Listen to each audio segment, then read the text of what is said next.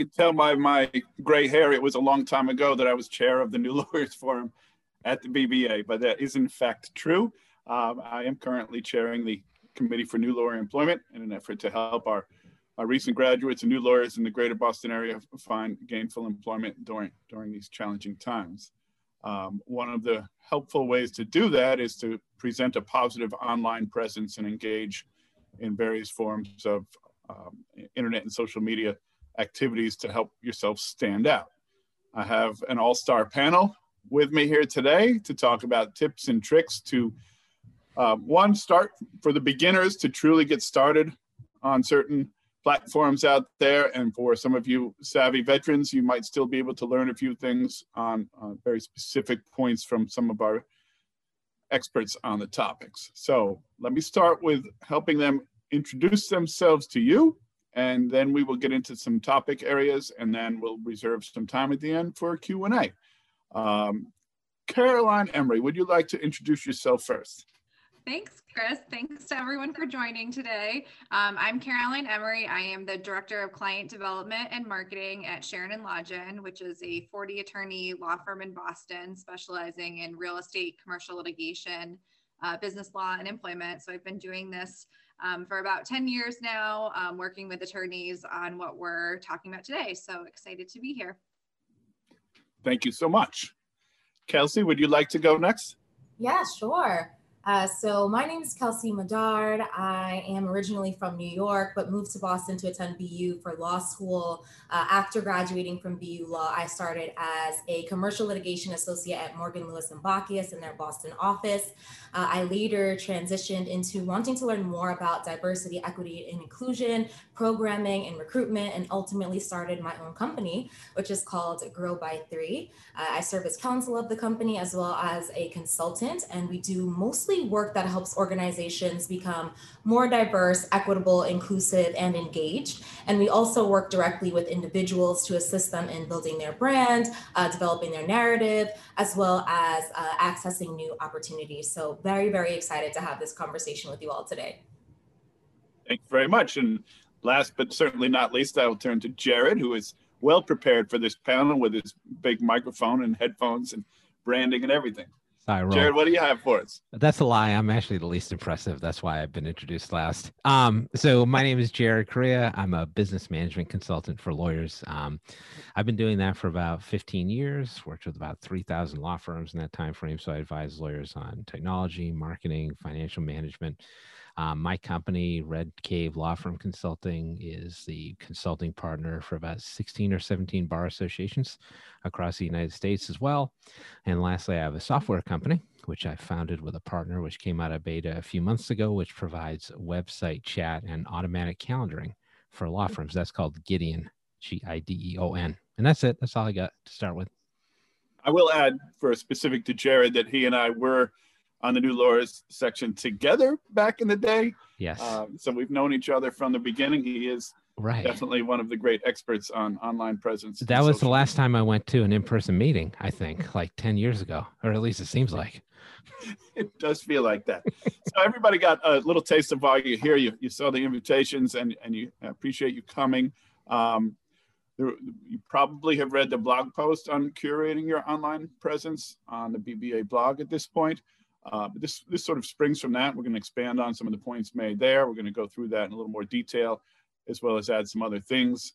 Uh, but why is it important? You know, when, um, when people like Jared and I were new lawyers, it was more of a don'ts.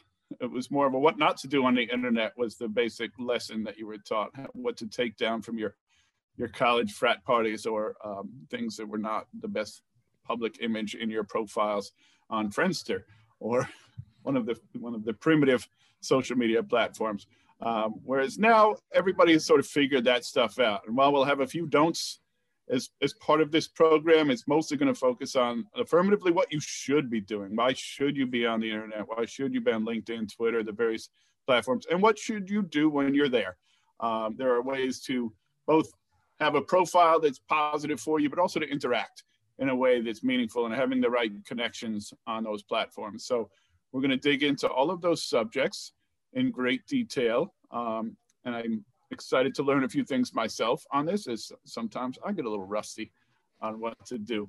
So I'm going to have some questions. Panelists, I will lead with one of you for each question, and then each of you can add on after that, after the original answer to whatever you want to add. And then if you have any additional thoughts that are not quite on point to the question, go, you're more than welcome to uh, supplement my questions with your own. So let's start. Um, most everybody's familiar with LinkedIn at this point, the fact that it exists and the general purpose of the platform. And most people have a, uh, a profile on it at some level, but let's say you don't, or you have a very basic outline of a profile. What's important in just getting started to make a useful LinkedIn profile and who should you be connecting with to get started?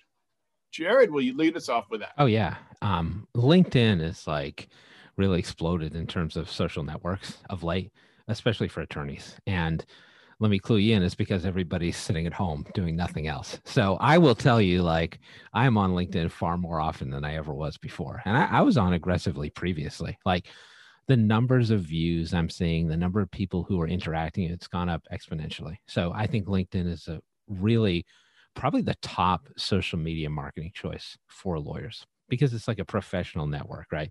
You get other attorneys, other professionals on there who are going to pass you referrals. And especially now, like if you're a lawyer who traditionally relied on in-person marketing and networking to drive business, which like 90% of lawyers did, that's the closest thing you're going to find to that is working with people on LinkedIn, reaching out to people on LinkedIn, making connections there. So it's relatively easy shift. You're going to be talking about the same things, right?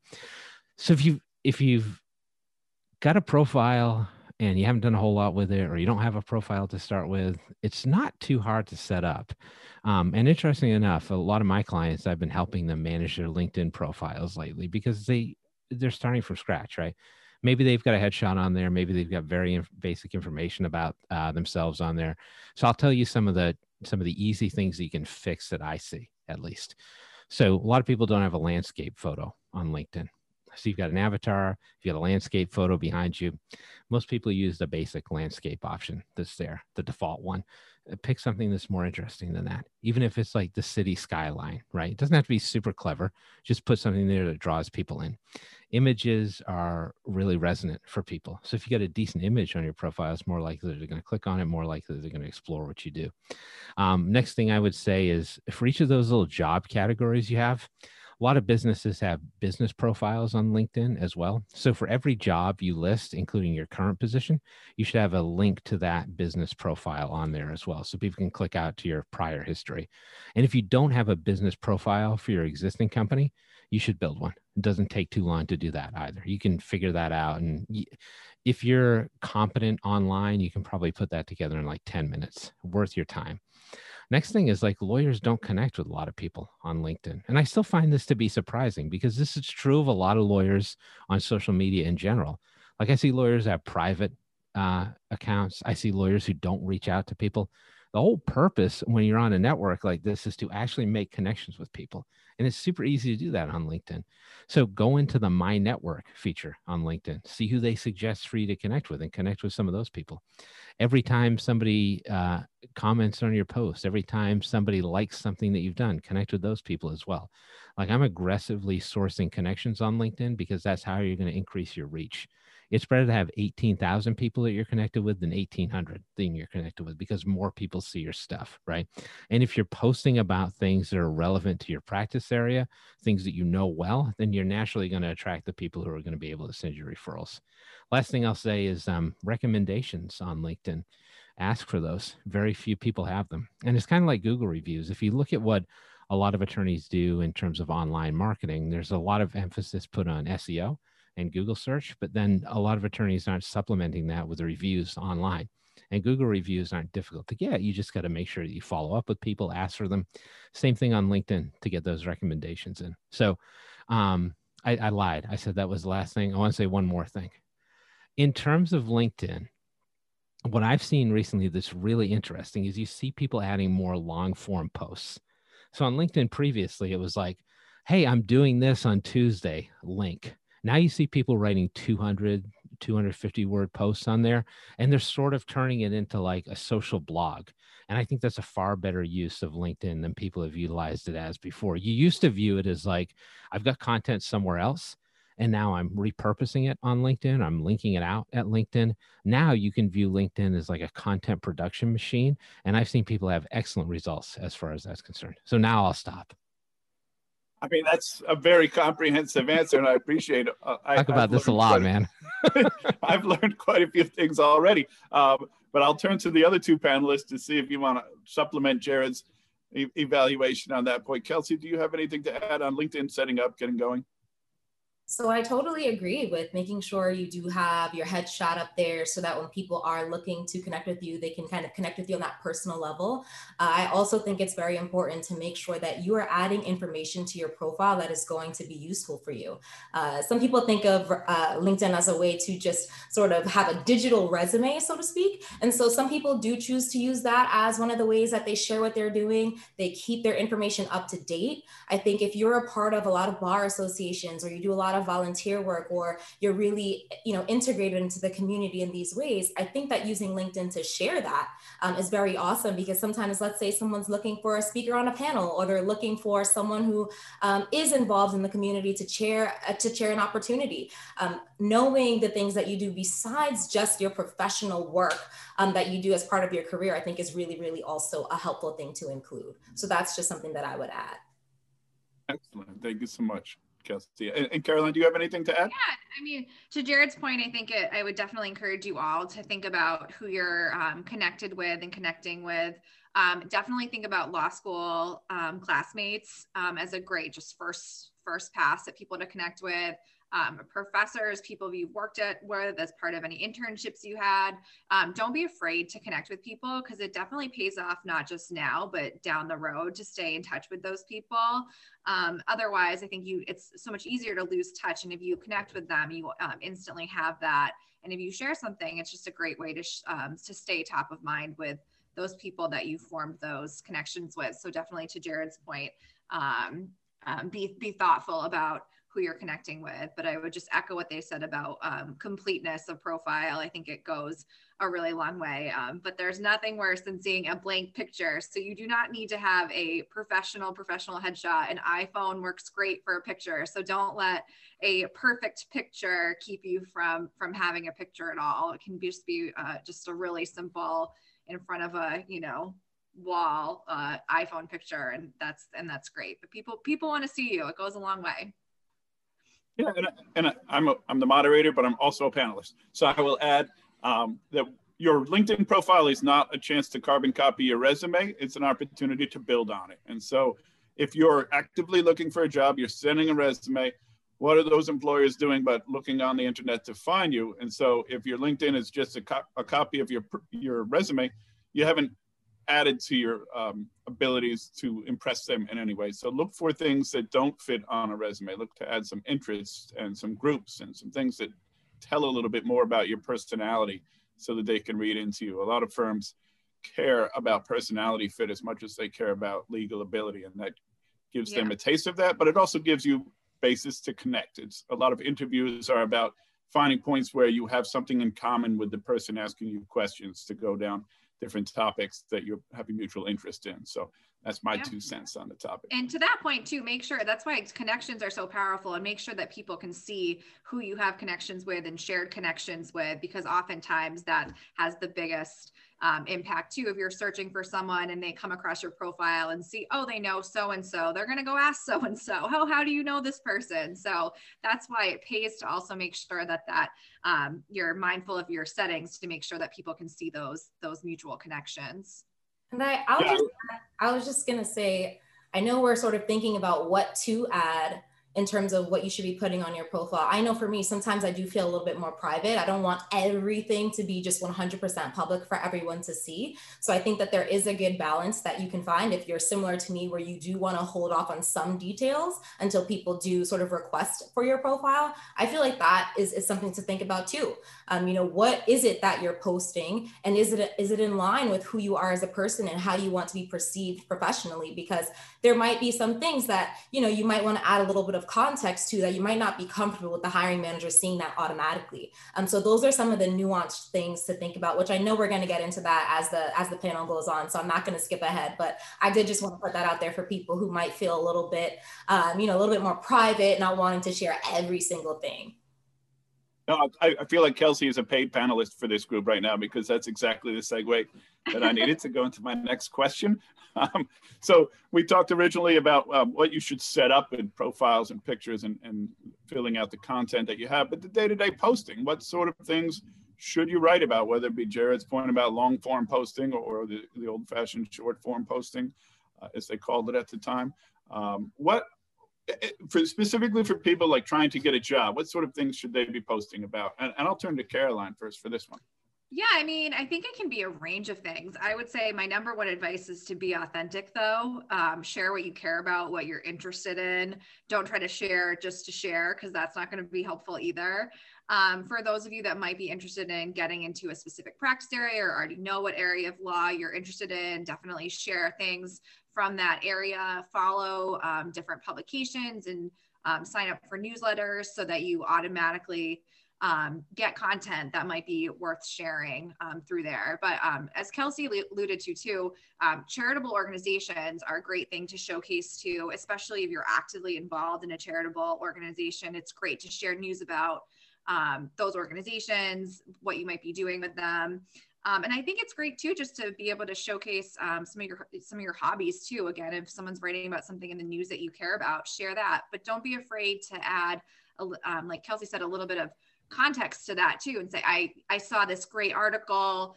Um, this is what I got out of it. For those of you interested in XYZ, I thought you might find this useful. I think sharing that commentary and having a voice is really important just for, again, getting past the stage of LinkedIn where it's just a resume. It needs to be a little bit more than that.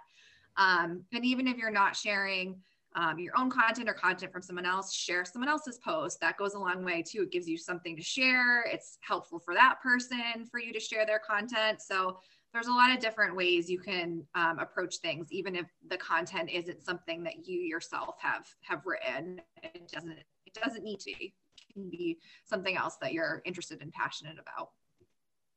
Excellent. Thank you jared what are your thoughts on the posting?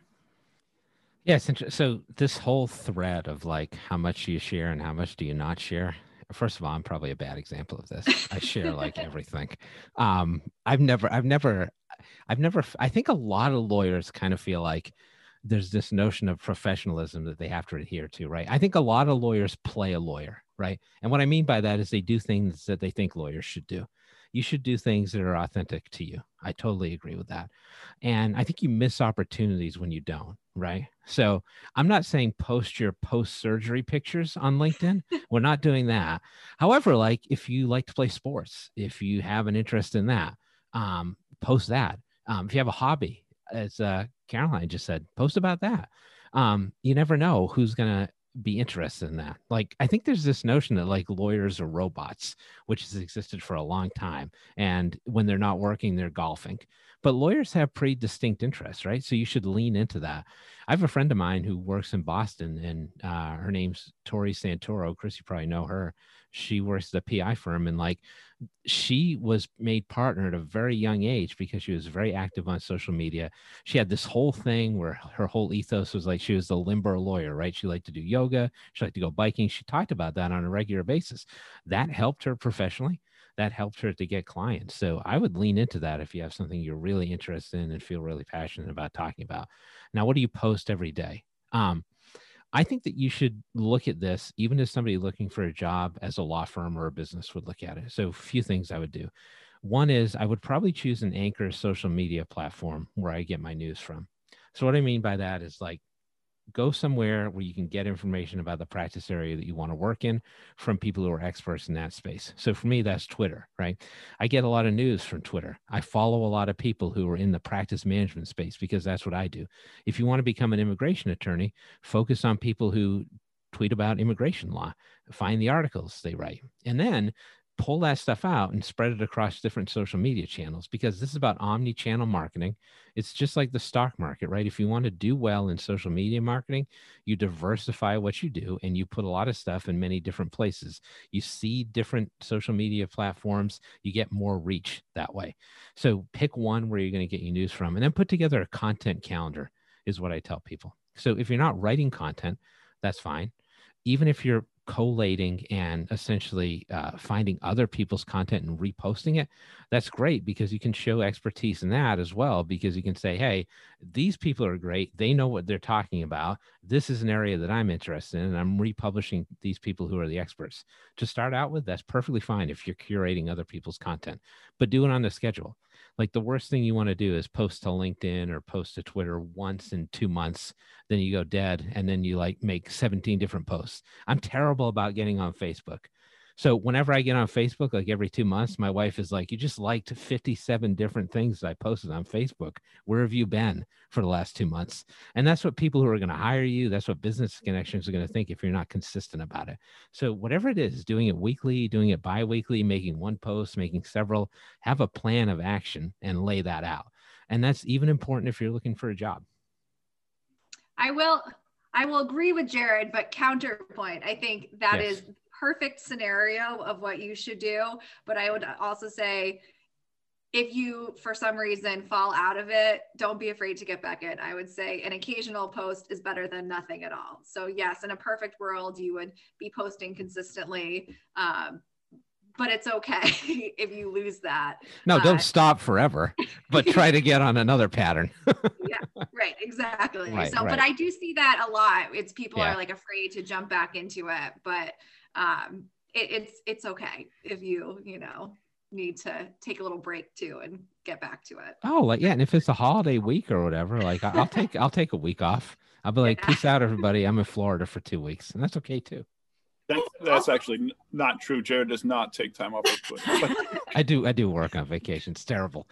Kelsey, you were next on that. I'm sorry. I was just going to say, I think it also depends on what social media platform you're choosing. Because with LinkedIn, for example, if you don't really post for a while, people don't always know that you haven't posted for a while because you sort of have to navigate to that section where you can see someone's activity before you get a little bit deep into it. Um, so I think when it comes to LinkedIn, for me, I'm, I'm a little bit more conservative with how much I post on LinkedIn. Um, I know, like I said, we're going to get to this, we're, we're going to talk about it soon. Um, but I feel like sometimes you do have to be a little bit more strategic about what you're posting. And I think that sometimes when it's a lot of posting on LinkedIn, you may lose the true authenticity of who you are and, and the messages that you're trying to share.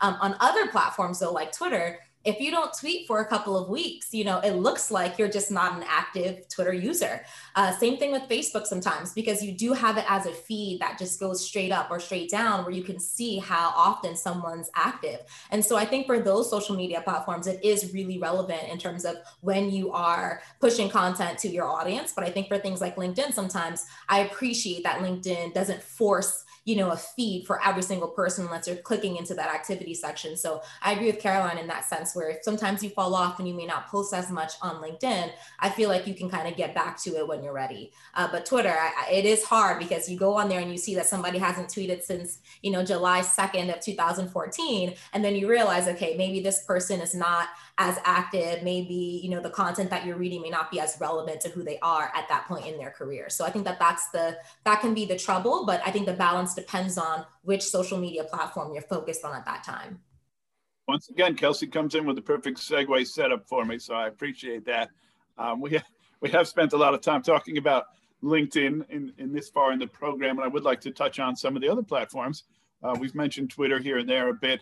Um, but tell us about like the, the LinkedIn is specifically for professional development in, in many ways, but what about the more casual platforms like Facebook and Instagram and Twitter to a lesser extent? Like, is it okay to use that as a professional development, build your online persona through those, or should you have like distinct personal profiles and professional profiles separately? And I'll turn to Jared first on this because he's, I think I know what he's going to say. Oh, okay. Well, let's see if you're right. Um, I would say um, I think you want to have so it depends on how out there you want to be in terms of your personal profiles, right? So I think Kelsey's correct when she said before that, like, you know, sometimes I just want my Facebook profile to be for me, right? Or my LinkedIn profile to be for me. I, I think that's truer of something like Facebook than it is of LinkedIn, right? I told like if people are like, I don't want to have a Facebook profile that doubles as a professional profile, I totally get that because some mm-hmm. people want to post pictures of their kids there. They just want to share it with like grandparents. That totally makes sense to me. There are other avenues to get to, right? But I think if you're using something like LinkedIn, like I've never really understood the notion of having like a personal profile on LinkedIn because it's fundamentally a business networking product like that's what you use it for. If you're not going to use it for that, like you're not sharing pictures of your grandkids on on LinkedIn. That's just not how it goes. Um, so f- Facebook, I think Twitter. Twitter is more of a business management tool, in, in, as far as I'm concerned, as well. Um, if you're a lawyer and you're using it, most lawyers, I think, at least I talk to, and most uh, law students looking for jobs, they're more willing to use that profile professionally. And the advantage of that is you kind of get this double barreled approach, right? So you've got your own profile, which in my case is like the Jared Correa profile on Twitter or Facebook or LinkedIn or whatever. And that's where I post stuff about my business. And that has a personal bent to it, right? I'm talking about I did this, I was at this program kind of thing. I think this is interesting. And so what I tell people is you also want to have a business profile as well on every network that you have a personal profile on, but the messaging is slightly different, right? That's more of a branding position than anything else. Mm-hmm. So you're speaking in the third person, maybe. You're talking about things that have happened that relate to the business, right? So think of the business profile page as almost like your corporate site and the personal page if you're using it for business purposes is something where you can kind of mix media a little bit talk a little bit about some interests you have outside of legal talk about the stuff that you're doing in legal and approach it in that way. And i think you want to be more authentic and more engaged on the personal site as well. But, you know, I mean, pick your battles, right? So Kelsey was just talking about maybe you have a different posting frequency for different tools. I totally agree with that as well. So if you're creating a can- content calendar, it's going to be different for each of those platforms. And if you're in a position where you're posting on a site and you say, hey, I just want this to be about me, that's totally fine. I don't use Facebook for business purposes because it's like I got pictures of my kids on there and stuff. I don't necessarily want people seeing that. It's not that my kids are ugly, but I'm a private person, right? At least I don't think they're ugly. Uh, people have not told me that. So think about it in that way carefully before you post anything. And the last thing I'll say here is that like the opportunity for me is always being a first mover right? So personally, like I've had a Twitter account since 2008. I've had a podcast since 2006 if you can be one of the people who jumps on these places before everybody else does, then you can be seen as someone who has expertise, someone who's technology forward, someone who understands how to market. And there's an advantage to that as well. So if I'm a lawyer right now, I'm looking at things like TikTok, to be perfectly honest with you. I'm also doing these other things because having a LinkedIn account is like table stakes, but I'm also looking at new platforms at the same time. Excellent and very thorough, Jared. Thank you. Um, Kelsey, do you want to add to that? Yeah, so I, I think that everything that Jared's saying is really relevant for this. And some things that I would add would just be knowing your audience. Um, I think that that's like the biggest thing to think about is who are you trying to reach on these platforms? Um, and so that's something that I think about a lot when I'm using social media. I think when it comes to my business, when I'm trying to market my business, I use all of these different networks so that we can reach all different types of people. But as an attorney, I would say that some platforms are a lot more work than necessary when it comes down to it if you're trying to be professional focused. Um, I think that Twitter is one of the best places to help yourself grow um, as a professional when it comes to meeting people and connecting. Um, but you do have to be careful though. Um, I think that you have to really think about who you are as a person and what it is that you want to share with other people um, and figure out is this in line with the professional presence that I want people to associate me with? Um, because, for example, let's say say you want to work at a law firm. Let's make up a law firm right now. It's the Correa Strang firm. Uh, and that's going to be a terrible firm. Don't work there. but let's say that's where you want to work and you find Jared on Twitter, you find Chris on Twitter, and you follow them. Um, they may choose to follow you back. And so now, if you want to work for their firm, but the things that you're posting on your Twitter just you know they, they might be a little bit concerning or maybe they're alarming um, and they're not necessarily focused on a cohesive narrative i think that that's a missed opportunity there. Um, so i think that when you're thinking about what you're trying to get out of the experience especially if you're looking for a job or if you're looking to connect with someone and have them view you as whether it's an expert or that you could be a great addition to their team uh, you have to think about that goal and then try to provide content that's in line with that um, so that people will understand that about you when they're connecting with you. Uh, so I think that that's one of the main things to think about too, especially when you're deciding which networks you want to put most of your your time into and the investment into. Awesome. Thank you, Kelsey. That was great. Uh, Caroline, do you have anything? I know there's not much left out there on that. Topic. I'm uh, well, I'm of the keep it simple mindset. Again, I work with attorneys all the time, so understand that. Um, a lot of times too, you're figuring out how to divide your time and where you should be devoting your efforts. And I think if you're really thinking about it and struggling with that, LinkedIn is really all you need at this stage. I think Twitter and Facebook both have their value, but um, it is a little bit different to navigate like twitter. I suggest for people that have um, specific practice areas where if that's where your clients are you're on twitter. Um, facebook too you can um, definitely use facebook to um, advance um, yourself. Um, and i would say that as a firm we actually get a good amount of referrals to our website from people sharing things on facebook um, but I think if you're if you're if your goal is to to find a job, I don't think you need to be in a position to um, to make your Facebook public or have a, a, separate Facebook. I think if you're at the point where you're trying to grow your practice, maybe that's a different conversation. But I think if your if your goal is if you're a young lawyer um, looking to move up, I would say stick to LinkedIn and um, and that's probably the most efficient use of your time at, at this phase. Excellent, thank you. I we've talked a little bit about uh, revealing who you are and, and leaning into what your interests are and things like that. Um, what about when we get into your personal values and maybe some things that are somewhat controversial or, or potentially risky out there? Is it okay to go with your uh, political opinions and your values on social media while you're looking for a job, or should you stay away from it, or how should you do it? Kelsey, do you want to lead us down that road? Yeah, I would love to. I think it, it goes back to what I was mentioning a little bit earlier, which is identifying who you are.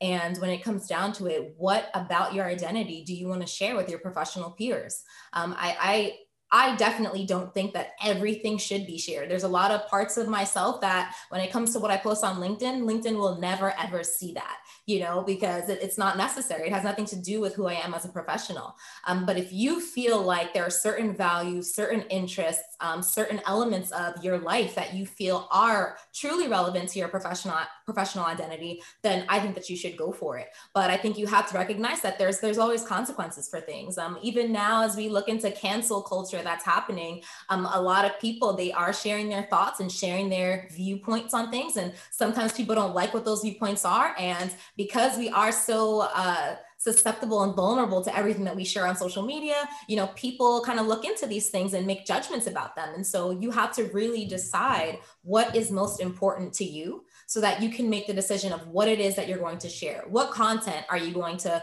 you know, repost? Um, I love this concept of not only trying to focus on your original content that you'll create and also recognizing that you can use others' content to uh, perpetuate the things that you care about. So not using it in, you know, an illegal way, like stealing their intellectual property, but reposting and, you know, amplifying other people's thoughts and things like that. I think that that's a great way to, to share your interests and share your values. Um, I think the, the, the main point though, is to identify, well, what do I want my professional peers to know about me? What do I want them to see when maybe uh, someone has looked at my resume and they're trying to see who I might be by searching me online, what do I want to pop up? And I think that that is your, your starting point in terms of understanding what your messaging should look like, what your content should look like in terms of conveying your interests and your values to those people. Excellent. Caroline, what do you add to that? Yeah, I would just say that if you're going to post it, just be prepared to own it. You know, you got to be able to stand behind it. Whatever is, once it's out there, it's out there. So just be prepared to own it. Excellent. Jared, I know you have a, a point or two on this. Man, like my rule is no politics on social media. Like, honestly, there's just no way you win when you do that.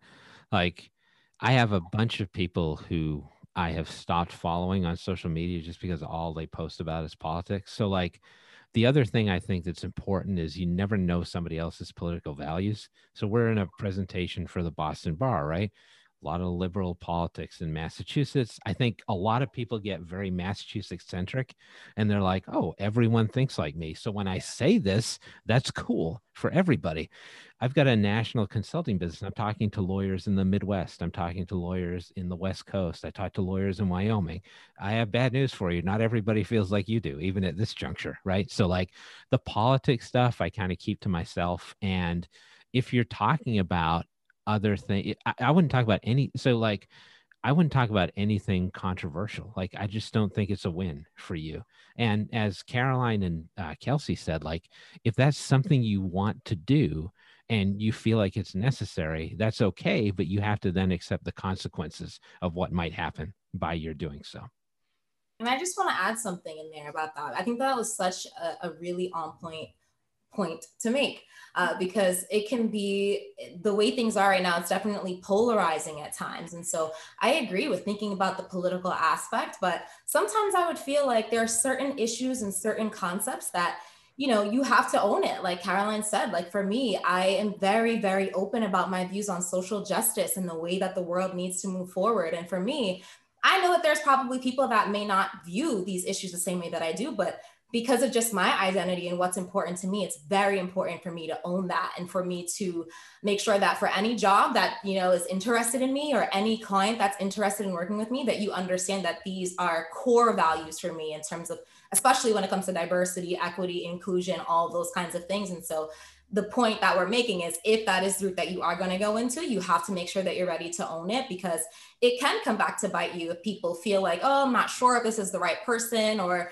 you know, whatever the case may be. But when it does come to core values that really, really matter to you, I think that it can depend on how you feel personally in terms of whether you want the world to understand that and to know that. Uh, totally. And, and the way to think about that too is especially if you're looking for a job, right? You're going to want to work with companies that align with your core values. So it's almost better that they know it in advance because you don't want to be wasting time. They don't want to be wasting time. So if it's really important to you, say it. And then, you know, you may save yourself some time in having some of these interviews or not. Thank you. Great, great answers, everybody. I want to, we're running short on time, but I'm going to try to squeeze a couple of points in here.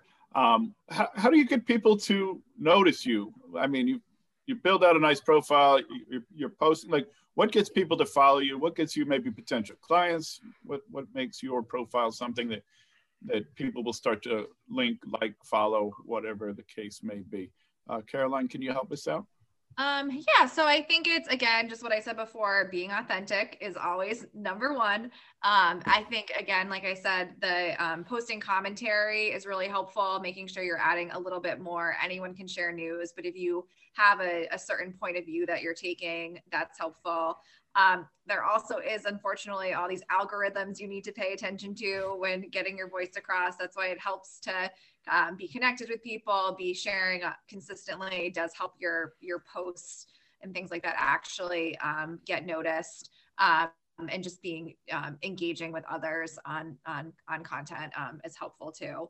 Um, but I think I I know I know we're short on time. So Kelsey and Jared, did you want to add to that? Yeah. Right, Jared, you want to go first? I guess I'll go first. Uh, Kelsey and I won't have to arm wrestle over it. Yeah. um, so a few things I would say. One is um, in terms of the content. So I'm a big believer in producing your own content, right? And I think you could even do that being a law student, right? Yeah, you, you have to have a certain focus. You have to talk about certain things. You have to make it clear that you're not a lawyer, right? But like, the more stuff you can produce, the better, because in many cases it's a volume game, right? And so if you're a an attorney who's looking for a job, right, you could start your own blog you could have your own website. It doesn't have to be a business website. It could just be your personal website, right? With your professional identity cast there. And if you can produce content there, that's helpful. I will tell you that I harp a lot on the consistency and the content calendar aspect of it because the more present you are, the more visible you are in these streams, right? Regardless of the social media platform that we're talking about. And I will tell you personally that like a lot of people hire me, a lot of people work with me, a lot of people send me referrals because they say, I can't escape you. I see your stuff all the time. And if it's relevant to them, a lot of people think like, I don't want to annoy everybody but they can just ignore it, right? And if it's relevant to them, then that's great. Keep doing it. The other thing I would say is that, um, so Caroline talked a little bit about algorithms, right? So, one underutilized piece of social media marketing is there's a lot of data analytics available for free on these softwares, right? So if I'm on Twitter, I can see how many people viewed my post. I can see how many people shared with my post, shared my post. I can see how many views I get on a monthly basis. I can see how many views I get on a weekly basis. If I'm on LinkedIn, there's a little graphic under every post that you make that tells you how many people viewed it. Where were they from? What what's their profession? What's their title? That's really helpful information that can help you to focus and be more authentic and to hit an audience. But most people don't even look at that. So, what I would say is that if you really want to leverage this effectively, do it consistently and then take a look at the data that's just sitting there free to use to amplify your voice. It also right. just makes you feel good when you see a post that you shared got 500 impressions. You know, you know, it's right. nice to see that you're you're being noticed. Well, and, ta- and the other thing too, I would say is like tag other people, right? So they know because a lot of people will just write somebody's name in a social media program. You have to do the little at sign and make sure that their profile comes up, and then click on it, and then they'll see it. That'll increase your exposure as well. Kelsey, you want to bring us home with that? Yeah, I mean, I was just going to say that I feel like when it comes to business things, you know, the team and I will sit and we'll talk about the, you know, the algorithm, the algorithm, the impressions, well, how many people looked at it at this time and what's the best day for us to post? What's the best time for us to post?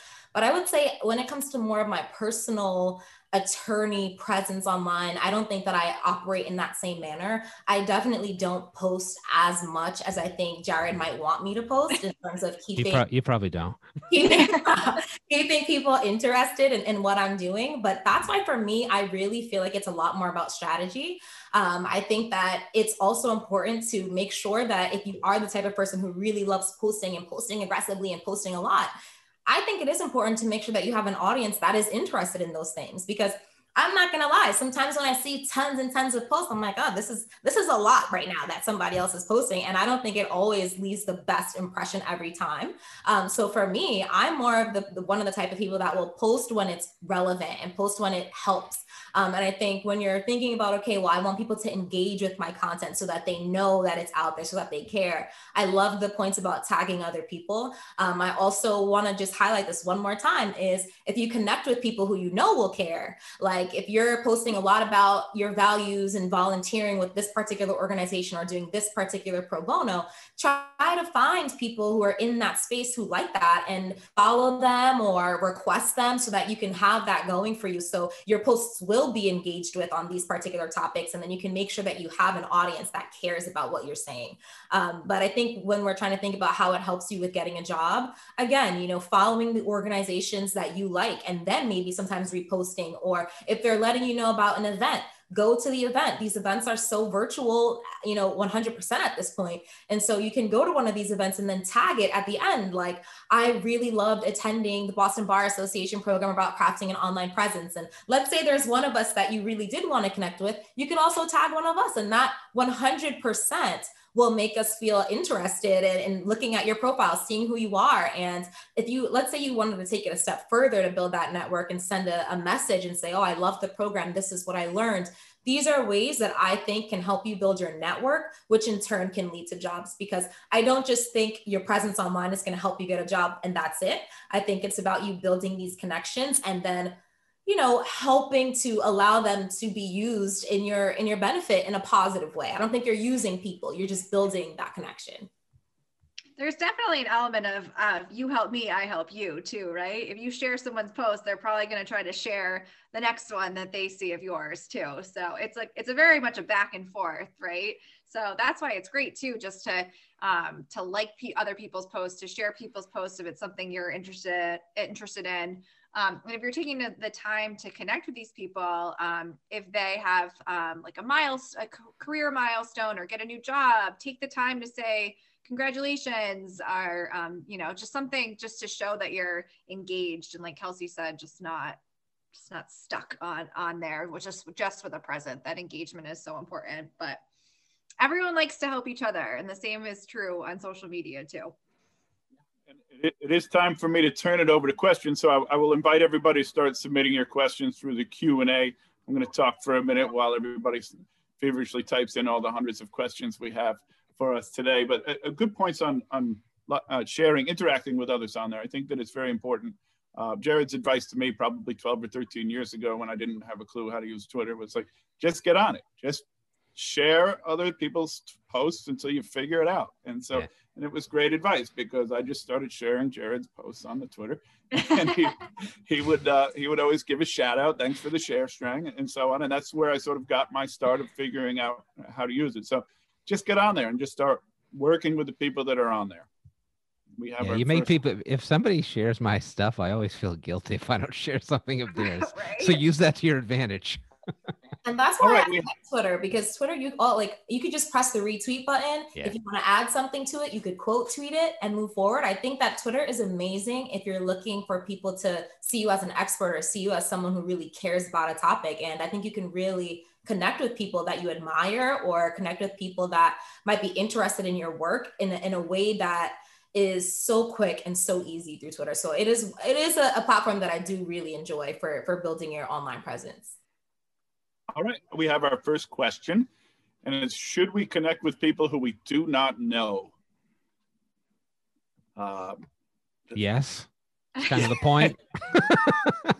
you want to meet new people, right? So, like, let let's frame like people we do not know, right? Are we talking like non-lawyers? Are we talking like people outside of your industry? That may be a different question, but you want to meet people you don't know but you want to make sure that they have some kind of relevant connection to what you're trying to achieve. So if it's a lawyer, if it's somebody from Boston, if it's a business owner, if it's somebody who could be a potential referral source for you as you begin your career, connect with all those people. I would say Oh. Yeah, Kelsey, jump in. I just always like to be Jared's counterpoint, but I'll let Kelsey go for it. I was gonna say, I, I do think it's good to connect with people that you don't know, but there is a caveat. Like sometimes if someone out of 100% left field has requested me on LinkedIn and there's no, you know, message that says, you know, who it is, why we're connecting, what the point of it is. Sometimes I don't, I don't really trust those invitations the same way. Um, you know, so I think that sometimes if you are connecting with someone and you don't even have a similar connection with them, um, you've never met them, I think that you want to utilize the tools that are out there, which is like sending that little message, that little blurb as to why you want to connect.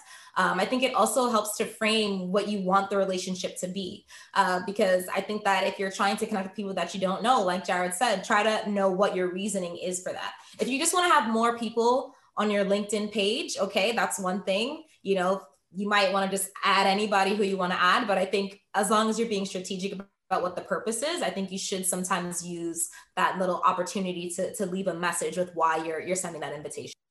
Yeah, I'll agree with that. I think there's there's levels of who who you don't know, like Jared said and Kelsey alluded to. I think um, being customizing your message to them is important. But I will say too, like I had mentioned earlier, um, have showing showing your connections and who knows who and all that, and the mutual connection. So there is like an element of if I see too many people where I'm like, do you actually know this person? It's a little bit like it makes me like a little skeptical. So I would just say like really make sure that you at least have some level of connection to them i think is helpful. Even if it's just you're in a mutual industry and maybe um, you've like met it's, one thing to um, have like met them in passing and connect i think that's totally fine. But i would just say there's just a level of skepticism that i would say with like kelsey said if you are sending out these these blind requests I would just be cautious about who you're doing it to. I, th- I think sending and receiving is part of this too, right? Because yeah. you can you have more control over who you send requests to. But then if you put yourself out there, you never know who are you going to receive a request from. And for my part, at least, I I lack a lot of skepticism when it comes to that. I connect with almost everybody, which is now probably going to lead to numerous LinkedIn requests. But in any event, um, I'm happy to do it because I've found that like I have I have been skeptical in the past from like I shouldn't connect with this person, but that's led to results at points. So I kind of take the top off and let people prove themselves is my philosophy. I know that's not everybody's philosophy, but that's kind of how the way I run my social media connections. Yeah, oh, great points, everybody. Um, does anybody have any thoughts about timing of your use and your posts and your interactions on these platforms? In other words, you know, uh, another panel I was on, they're like, nobody answers my emails. And I'm going, I'm like, when are you sending them? Saturday morning? like, no, I'm not going to look at your resume on Saturday morning. And it's probably not in the top 10 emails I'm going to look at first thing Monday morning. So timing does matter in the, in the methods of communicating um, in your job search. And I wondered if you had thoughts, members of this panel, on when's a good time to be posting on Twitter and LinkedIn? Pre-pandemic or post-pandemic? Because it's changed. Well, we're in a pandemic world right now, so let's go with that. Right. Um, Jared, do you want to? I think Jared, you have more of the the data. I feel like post-pandemic is like a fever dream right now. When's that going to happen? I don't know. I have no clue.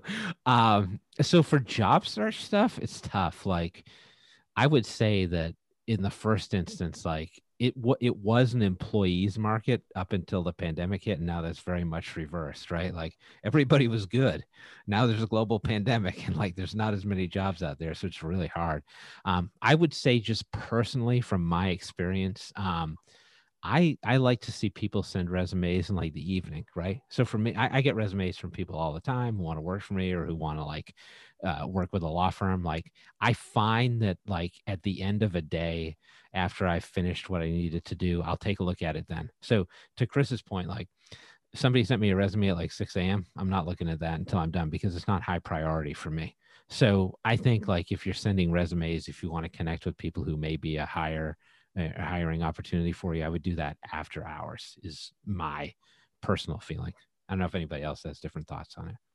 Yeah, in terms of just posting content, I mean, some of it is you're at the power of the algorithm too for when people see it. But I think um, I say pre and post pandemic because a lot of times people would look at social media during their commutes, right? And people don't have commutes right. anymore. That's a good point. Yeah. so it makes it a little tougher.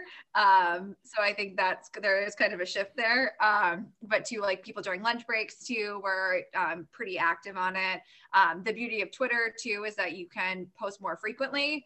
Um, so you can um, repost the same thing a couple times. Um, change what you're saying maybe, but um, a little bit. But um, Twitter is kind of more of like a, a volume game in the in a way that LinkedIn um, isn't. But mm-hmm. um, I'm just gonna go back to don't let the time of posting be the enemy either. If you can just get something out there, that's that's good too. But it is changing a little bit with just the way people operate and the the downtime that people have.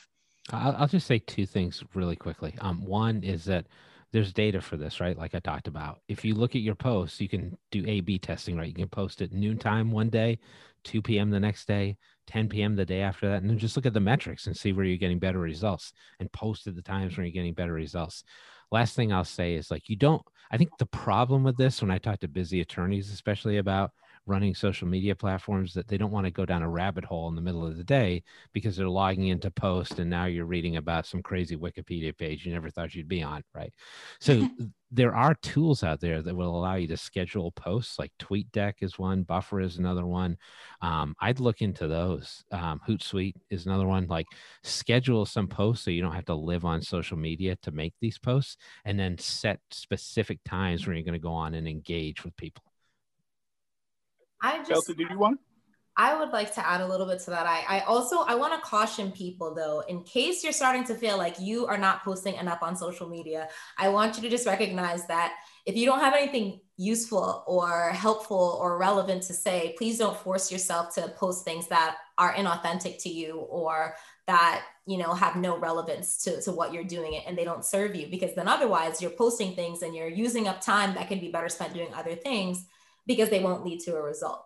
So I would say that if you are thinking about, okay, I need to, I need to schedule posts, make sure that the content that you're going to be scheduling is going to be useful for you and drive you forward for the goal that you have. So if it's to find a job, you want to make sure that content aligns with that. If it's to help people see you as an expert in the field or see you as someone who's growing in this field and succeeding and excelling or whatever the case may be, you want to make sure that that content is in line with that. Um, as it relates to timing, just to double back to the conversation about the timing of sending applications um, i would say for me the evenings evenings don't really work for me in terms of seeing things and, and having it be on top of my mind. I would also say fridays Fridays really aren't good times for that either because like there's so many things happening. For me, I like early in the week things. Um, I would say something that comes in around like 12 or between like 11 and maybe 3 you might catch me to stop and actually look at it for a second because I am hyper aware of what's coming through during those times. And so even if I don't respond immediately, it will still be on my mind, um, you know, throughout the day. So I would say Fridays going into the weekends, you might lose people for for a, for a couple of weeks. But even if you do lose people, and let's say you submit something and people aren't responding to you, just follow up. I think a lot of people take it really, really personally when they don't get a response or they don't see that people are, you know, responding to them the way that they would like. But following up is really helpful, and there shouldn't be any pride about that aspect. Um, as far as social media goes, I love what Jared was noting about the fact that you have tools embedded in these sites to help you identify the best times for things. Um, Instagram is a lot harder, but if you do have a business account, so to speak, on Instagram, you can identify the times where most of your users are online for every single day. Um, but I do think that the metrics that you get when you do post on your personal accounts can help you identify which time works best for you. So I think that those are all things to look at uh, when you're or, or think about when you're trying to apply for jobs or post online as well. I think Thank again you. the theme the theme of all of this is that you can't please everyone. so everyone just do your best and do your best to be authentic and you'll you'll you'll come out on top in the end. So figure yeah, out I was just gonna say, I think you can kind of tell. For example, like if you let's say you're trying to connect with Jared for a job and you see that he's the type of person to post a lot and that posts a lot of these things, that gives you a lot of opportunities to engage and connect with him, you know? And so I think it's it's also about knowing your audience again, as we said, and who it is that you're trying to connect with, who are you trying to please? And I think that you can work with it based on what they're sharing online too. And let me just be clear, I do do other things than posting on social media. Not sure that's true. Some things. I have small hobbies. uh, we're down to our last minute or two. Is there anything that I missed that anybody want to make a quick point before we before we sign off? And you don't have to, but if anybody has something that they were really looking forward to talking about and wanted to just deliver a soundbite before we go. No, you good? Uh, I can say something quickly. Like one thing I think is relevant and it doesn't just apply to marketing is like if i'm an attorney looking for a job in this market um, there's a lot of generational shifting happening at law firms right now. So you see a lot of older attorneys aging out younger attorneys coming in. So one thing i would say that is if you can leverage some level of tech savvy that another applicant might not have look everybody's gone to law school. Everybody's taken constitutional law if you can have a different approach, if you can be somebody who can display a different skill set, I would lean in on that. And so if you have some tech savvy, you maybe look at some of the legal technology software that's out there. That might be really helpful in finding a job post. And so I've been consulting with Suffolk Law School for a number of years. They have an accelerated practice program, and I've found that that's a differentiator for some jobs. So, yeah, excellent. Point. I would just yeah to say to that too as someone who works with associates we ask associates to um, market from day one just to really like build the habit of it so if you're um, you know a recent recent law school grad and you're already doing that it's even better for us it just shows that you're already understand the importance of it so it never never hurts to start early even not just to get a job but just to set yourself up in building your own practice too point. Kelsey, do you have a last thing you wanted to add? Yeah, I think there was one thing that I didn't hear us chat about too much is, is also just leveraging it to have the opportunity to start conversations um, that can lead to opportunities that you want. So, for example, let's say you do find the name of the person who is the hiring manager at a particular firm, or you find the name of the partner who's in this practice group that you really care about, and then you can, you know, look into them online. Most law firms or a lot of organizations they do share that information um, on the website, and so you can send an email. Uh, you definitely want to craft your email, make sure it has no errors. You proofread, do what you have to do, um, but trying to start that conversation to see if somebody would be willing to give you their time, even if it's 30 minutes to talk a little bit about your interests and what they do in their practice and maybe how you could um, you know be an addition to that group. I think that that's also a way to use social media. You know you're adding email to it but that can also help you drive a, relationship home and actually start to build one. There are a number of people that i potentially never even met in person but it's through that online connectivity and emailing and being on the phone or zooming that allows us to maintain that virtual relationship in a way that can help us both professionally. So i would also advise people to think about reaching out to people directly um, and seeing where that takes you. And sometimes if you don't hear back, just follow up. Um, and then if you followed up a couple of times and you don't hear anything, you might want to put it to the side and, and then just move on to the next the next person on the list that might be relevant in terms of helping you understand your path. Yeah, I will close with a, a quick point that I, I like to give about job search advice, and that's look local. In other words, you're you're at a BBA event right now. You're probably applying to Boston area law firms, and many of them are, are small and mid-sized firms that are specifically local to Boston only and don't have offices in other areas. And they care about longevity when they hire somebody. When they're going to train a new associate fresh out of law school, they hope you're going to be around for a little while. And if you have a resume that looks like you're from 17 different parts of the country and kind of like to explore, you might look less attractive. So use your, your social media as an opportunity to show your commitment to Boston and, and join the Esplanade Association or the Beacon Hill Civic Association or things that are, are very Boston specific and it makes you look like you're part of the fabric of the community here and you want to grow and stay here. That's my final two cents on the point. Um, I want to thank our panelists. I've used up my time and, and crept over just a little bit, uh, but not too bad. And so thank you so much, all three of you, for wonderful opinions and advice and for making time in your busy schedule to help on this very important topic of the day. And uh, I'm sure that the audience appreciates it said well. And I'd like to thank the audience for coming. We, we were glad that you were here. We thank you for participating and hearing what we have to say, and we hope it was helpful to you. So thank you. And not not to forget uh, Doug hiding in the background over there, the BBA staff for doing all of the hard work and getting this set up and the, the uh, technical parts of making it all work. So thank you, Doug. Thank you very much to all of our panelists. That was an excellent program, and thank you all for coming. Enjoy your night. Thanks, everybody.